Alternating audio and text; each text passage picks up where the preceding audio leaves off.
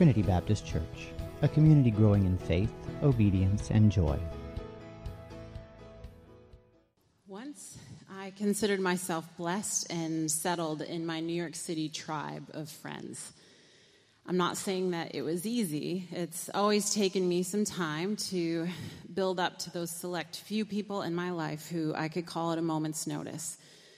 People who I could pray and cry with in the depths of pain and sadness, and praise and laugh with, and blessings and dreams.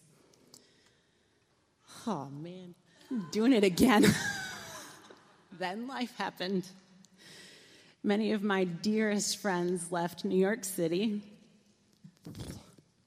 to build lives in other cities where God had called them.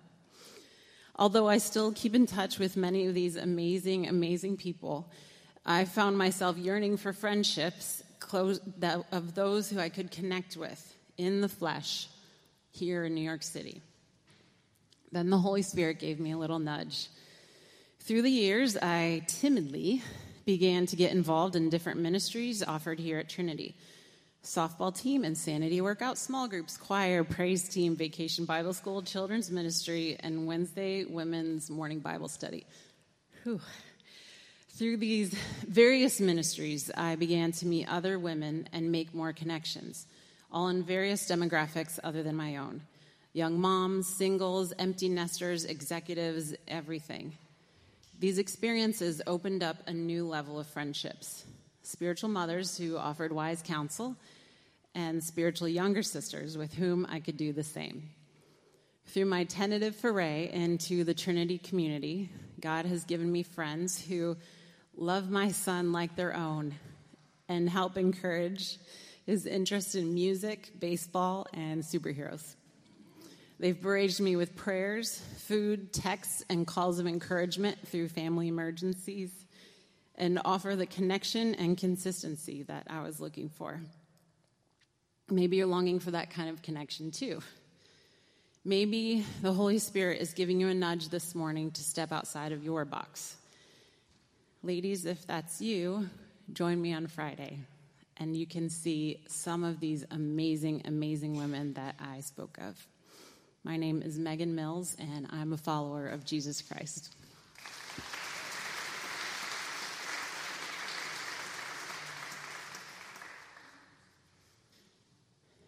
Our reading today is from the book of Hebrews. Remember those earlier days after you had received the light, when you endured great conflict full of suffering. Sometimes you were publicly exposed to insult and persecution, and at other times you stood side by side with those who were so treated. You suffered along with those in prison and joyfully accepted, accepted the confiscation of your property, because you knew that you yourselves had better and lasting possessions. So do not throw away your confidence. It will be richly rewarded. Now faith is the confidence in what we hope for and the assurance about what we do not see. This is the ancient This is what the ancients were commended for. By faith, we understand that the universe was formed at God's command, so that what is seen was not made out of what was visible. The word of the Lord. Thanks, Megan. So this morning, uh, we're going to do again what we've been doing for the last uh, four weeks. We're going to get into small conversation groups, and some of you just, um, some of you love that, and some of you go, oh, not that again. Um, yes, that again. And I'd like for you to get in groups of, of more than two, less than five, okay? So that means three or four. Do the math. Um, get into groups of three or four, and here's the question I want you to Uh, answer to each other. Other than the election, okay, the election is off the table.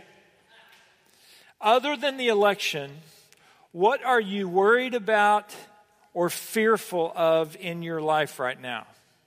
All right? Is there something that you're worried about or fearful of in your life right now? Okay? Turn, introduce yourself to each other. I'll give you a couple of minutes to talk about that. So we're gonna we're gonna come back to that later, um, so you can continue that conversation. I titled the message today, "What's in it for me?" Because I would say most of the time, when someone asks you to do something or someone uh, puts an opportunity in front of you, there's you might not say it out loud, but there's a, there's generally a thought in the back of my mind, what's in it for me, right? Am I the only one? No, wait, yeah. Yeah, so I, we're always kind of in that, you know, self-centered place. You know, there's there's got to be something in this for me. We are in the, um, this is the fifth week of our uh, series called Mission Possible, where we're looking at the mission of our church, that the core of which, well, the mission of our church is Trinity is an international, multi-generational community dedicated to making disciples of Jesus Christ who are growing in faith, obedience, and joy as we go out to advance God's kingdom. So the, the core of the mission is making disciples, which is a good thing because that's what Jesus called his church to do, right? But from that core, there are five spokes, if you will, that radiate out from it. Community, faith, obedience, joy, and going out. And we think that those, those five spokes, they radiate from it and they contribute to the core of the mission. Last week, um, James talked about community, and then we're going to revisit community in a few weeks. This morning, I want to talk about faith. Because faith is... is Well, it's essential to our, our walk with God, our relationship with God. So I want to first begin by defining faith and giving us, helping us come to a working definition of faith. And then I want us to ask the question or, or hopefully find the answer to what's in it for me? I mean, if I live by faith in Jesus Christ, what's in it for me? What's the payoff? So let's create a working definition. If you Google for a definition of faith, you will find faith defined as complete trust or confidence in someone or something. Complete trust or confidence in someone or something. I think that's a good place to start, but we need to expand that a little bit if we're going to really understand biblical faith. So to do that, I want to I want to talk about a couple of the verses that Megan read for us from Hebrews chapter eleven. In Hebrews, the whole letter, the purpose of the letter was to give people a foundation for their faith. That's why the book of Hebrews is there. And so he begins chapter eleven with this. He says, now faith is confidence in what we hope for and assurance about what we do not see. Faith is confidence in what we hope for and assurance of what we do not see. The first thing we need to, to recognize here is that faith begins with hope. Or you could say, say it another way. You could say faith begins with a sense of discontentment, right? You hope for something when you're not satisfied with where things are. If I'm satisfied with my life, then I'm not going to be hoping for anything more. Friends, if you do not feel dissatisfied with where you are, then you will not exercise any faith. That's why throughout the Bible, the great enemy of faith is complacency. The, the attitude of self-satisfaction with the status quo. If, if you are dissatisfied, if, if you're looking for something better, if you want to step into that life that's bigger than you that we've talked about, uh, then, then you're going to have to exercise faith. If you're if you're satisfied with, you know, just eating and sleeping and going to work and the same old, same old, if you're just satisfied with humdrum relationships and just living this comfortable thing, then you're not going to exercise faith. But if you're dissatisfied, if you're hoping for something more, that's when you step into faith. Here's the second thing we need to see in this verse. Faith is the assurance of what we do not see. Faith is not simply um, hoping for something better, but it's, it's an awareness that there is more to this life than the physical. There's something beyond the circumstances. There's more than what I can see. There's something out there that can't be weighed, it can't be measured, it can't be analyzed or touched, but it is as real and as vital as what we can see. In fact, what cannot be seen is what is behind the things that can be seen. And that's what the, the author points to in verse three. It says, by faith we understand that the universe was formed at God's command, so that what is not, so what is seen was not made out of what was visible. Creation itself speaks to the to a reality that's beyond creation. Right? I mean, you look at what's here and you go, there's got to be something behind that. This didn't just happen. And what's behind that is the unseen force of God. It's the spiritual reality that God commanded creation into existence. So first, there is this hope for more, this hope for better. Second, there's an awareness that, that there's something beyond the physical. And then third, there is a confidence in what we hope for. Um, you see, faith is the assurance of things that we don't see. That better man that I want to be, that better woman that you want to be, that, that bigger life that I want to step into.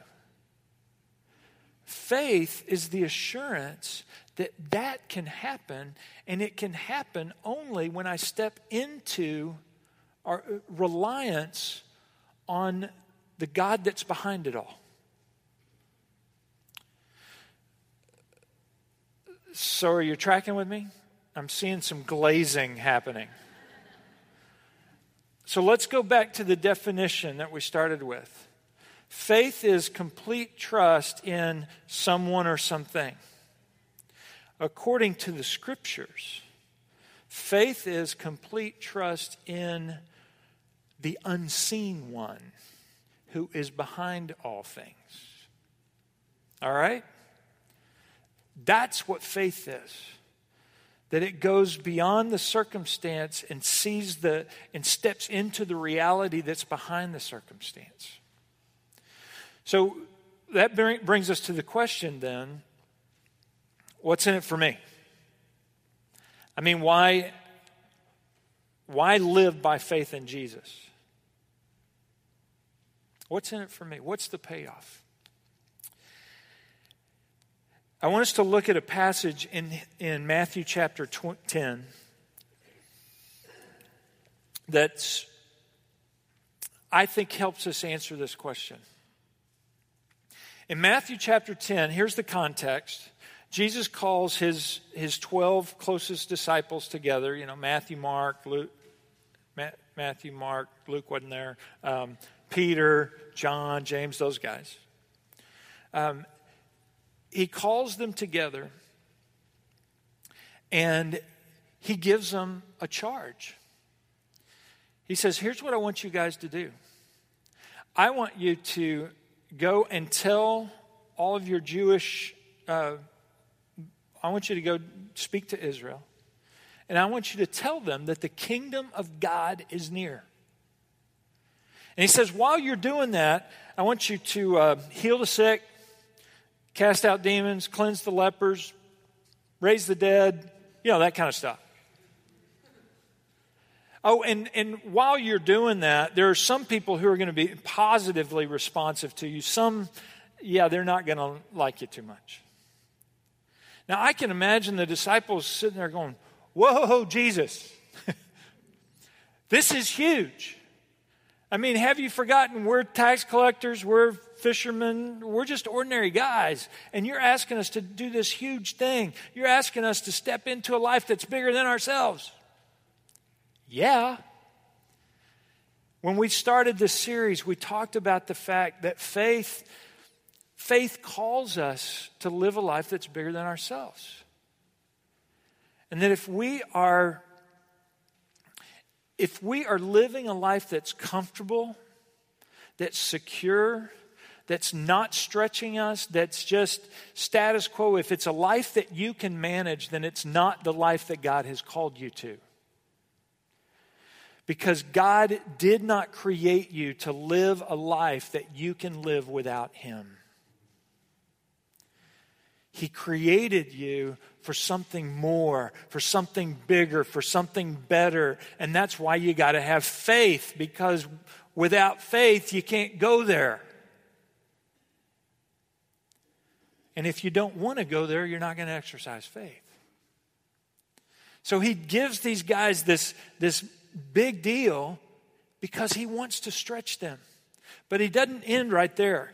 He says in, in verse sixteen... He says, I'm sending you out like sheep among wolves. Therefore, be as shrewd as snakes and as innocent as doves. Ever hear that saying? This is where it came from. Okay?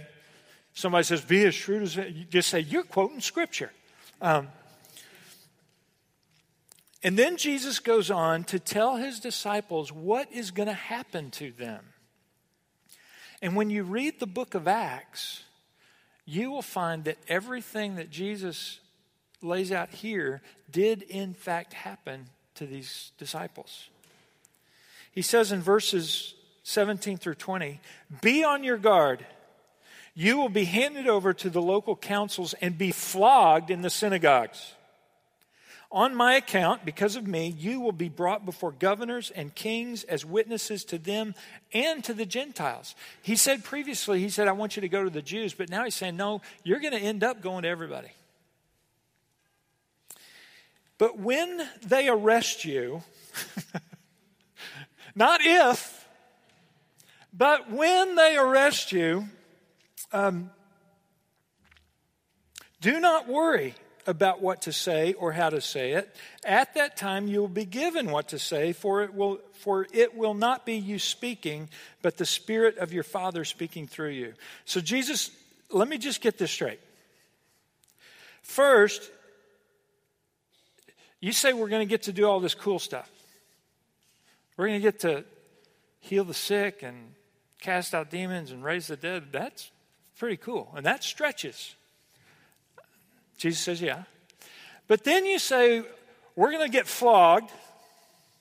We're going to get hauled in before the, the you know, governors and officials and stuff. They're going to arrest us. And we're not going to have to worry what, what to say to them, because our Heavenly Father is going to tell us what to say. Did I get that right? Yeah, you got that right. So let me ask you this, Jesus. Why would, you know, I, if God is so involved that he can tell me what to say when I need to say it, why couldn't he be so involved to keep me out of jail in the first place? Keep me from getting flogged.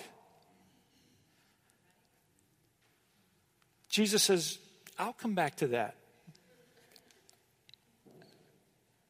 Verse twenty-one. Brother will betray brother to death, and a father his child. Children re- will rebel against their parents and have them put to death. You will be hated by everyone because of me. Now, who wants to sign up? Right? This is quite the sales pitch. Flog, arrest, hated by everybody. Sure, I'm in.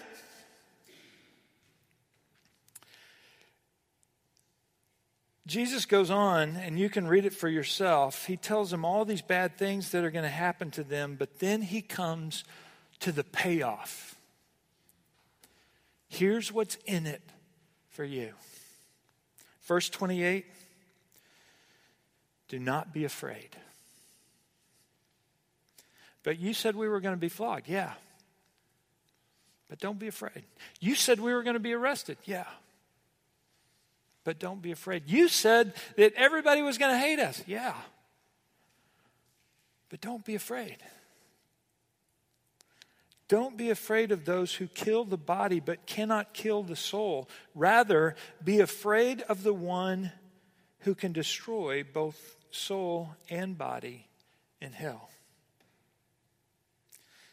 Are not two sparrows sold for a penny? Yet not one of them will fall to the ground outside of your Father's care. And even the very hairs of your head are all numbered. So don't be afraid. You are worth more than many sparrows. What is Jesus saying? Jesus is saying what Paul said in Romans chapter eight, where he said, if God is for us, who can be against us? What will separate us? Who can separate us from the love of God that is in Christ Jesus? Shall trouble or hardship or famine or nakedness or danger or sword or flogging or arrest or unpopularity? No. In all these things, Paul says, we are more than conquerors. Friends, Jesus is saying no matter what life throws at you, flogging or arrest or hardship or danger or divorce or illness or homelessness, no matter what life throws at you, you don't need to be afraid because you are worth so much more than many sparrows to your heavenly Father. See, Jesus introduces these guys and he and, and us to this idea that when you live by faith, when you live by complete confidence and trust in the, the God who is unseen and is behind everything that is seen, when you live by faith in Him, you don't have to be afraid of anything. You don't have to worry about anything. You can live life with a confidence that goes beyond circumstance. It goes beyond what is seen because God is beyond what is seen. You can live a life that is bigger than yourself. And if that's kind of hard to wrap your heart and your mind around, well, hopefully this makes you feel better. It was hard for these guys too. They didn't get it at first. It was a process for them. As they walked with Jesus and they followed Jesus and they saw Jesus at work and they and they saw him go to the cross and they saw him put in the tomb and then they saw him risen from the grave. They got to the place where they said, well, if he can conquer death, he can conquer anything. So what do I have to be afraid of? And that's the relationship he calls us into. And when you read the book of Acts, you see these ordinary guys doing extraordinary things with no fear. Why? Because they stepped into the life that was bigger than themselves because they put their faith in Jesus. Now this text in Matthew ten is just one example of Jesus saying this, but this theme is all over the Gospels, this idea of don't be afraid. You see it in, in uh, the Sermon on the Mount in Matthew chapter six, where Jesus says, don't be afraid. He said, don't worry about what you're going to eat or drink or wear. It's not that those things are unimportant. It's just that if you will seek first the kingdom of God, all those other things will, will take care of themselves. In in Mark chapter four, you see it again. You, you're probably familiar with the scene. Jesus is out on the boat with, with the guys and this huge storm rolls in. And, and They're, they're panicking because it's a huge storm and they're afraid that they're going to drown. And remember what Jesus was doing? Taking a nap. And so they're fretting, and so they go back and they wake Jesus up and, Jesus, Jesus, don't you care that we're going to die? And Jesus kind of wakes up and he calms the storm. And then he turns to the guys and says, why are you afraid? Do you still have no faith? But Jesus, didn't you see the storm? Yeah, I saw the storm. It was a big storm. And only four of you know how to swim. I get that.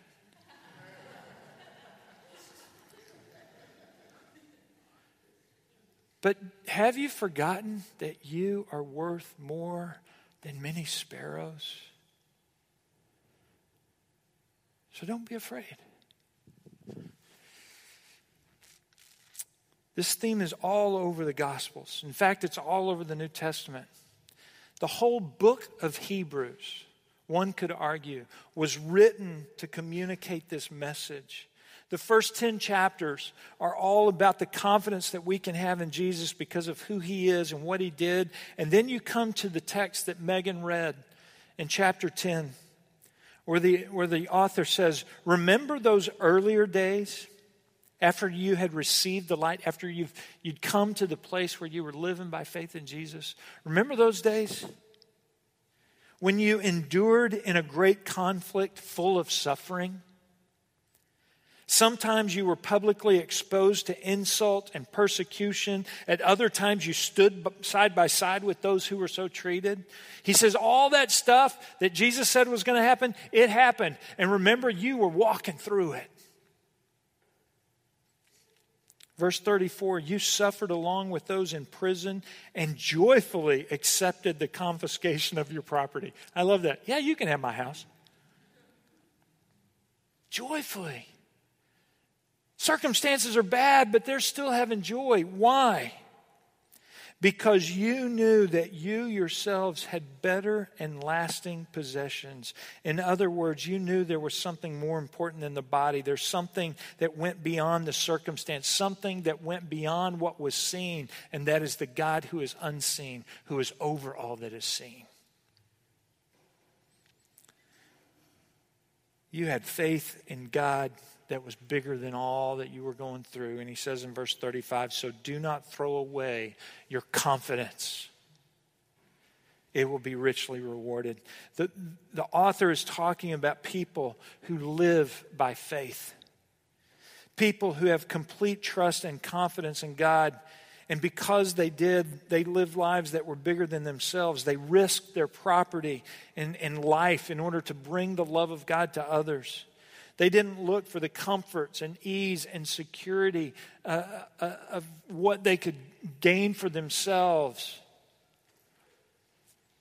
They weren't bound by the materialistic trappings of culture. These people lived without fear because they knew that there is only one life to live, and only what's done for others with eternal, that has eternal value, will last. These were people who didn't fear. Friends, this is what faith in Jesus produces. It takes us to a place where our faith in God is so big and so strong, where we are so secure in the Father's love that even in the midst of circumstances where it looks like God has forgotten us, we will hear Jesus say, do not be afraid.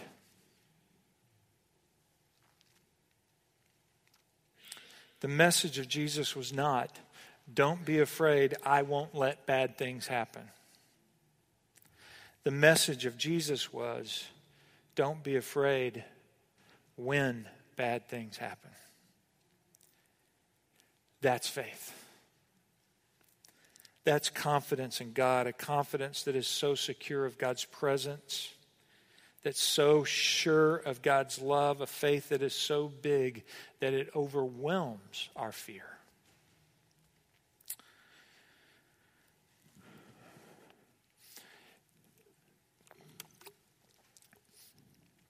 Where God wants to take you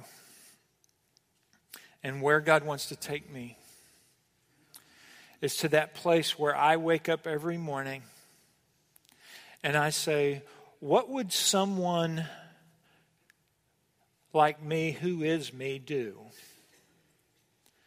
If I could walk through this day with absolute confidence that Jesus was with me. What would someone who is me do if when I go in to meet with my boss this afternoon, I could go in there knowing that Jesus was with me? What would someone who is me do if, as I'm sitting across the table from a divorce attorney, what would I do if I had complete trust and confidence that the God who is above what is seen was going in that room with me and I could trust him? What would someone who is me do if I knew the one who has control of my soul, who has the power to, of my destiny, whereas all these other folks only have power over the body? What would someone who is me do if I could walk with absolute assurance that he was with me in that moment? So that's what I want you to get back into your small conversation groups to talk about. You shared earlier, here's what I'm worried about. Here's what I'm fearful of.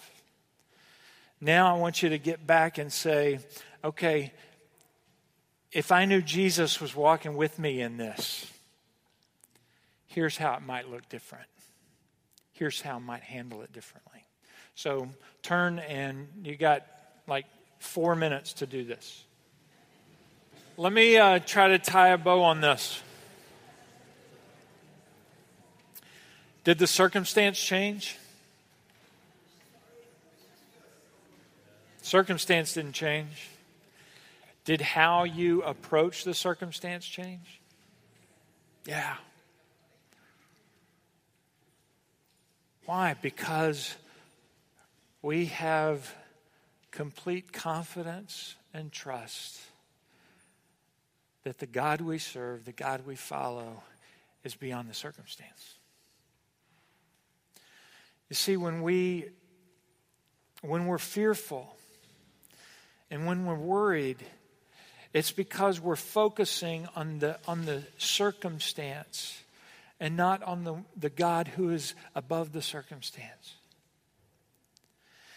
And and when when you find yourself in a place of worry Or, or fear, that's not a bad place to be, because it puts you in a place where you hope that it's different, right? Well, let that hope drive you to Jesus, because that's where you will then find the confidence to walk into that circumstance in a way that you can say, well, look, this thing can kill the body, but I know who holds my soul. And I'm good with that. When you follow Jesus, when you really follow Jesus, you find yourself in a place not of denial, but of confidence.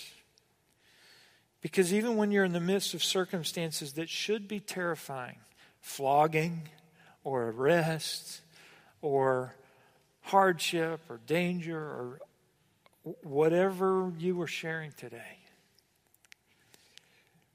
you can walk into that with confidence, because you know that God has called you to a, a life that's bigger than you. And when you walk by faith in him, he enables you to live that life. You will not be afraid. That's the payoff.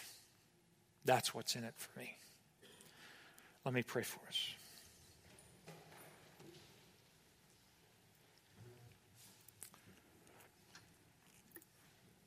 Lord Jesus, thank you that, that you're honest with us. You, you told us that in this world you will have trouble.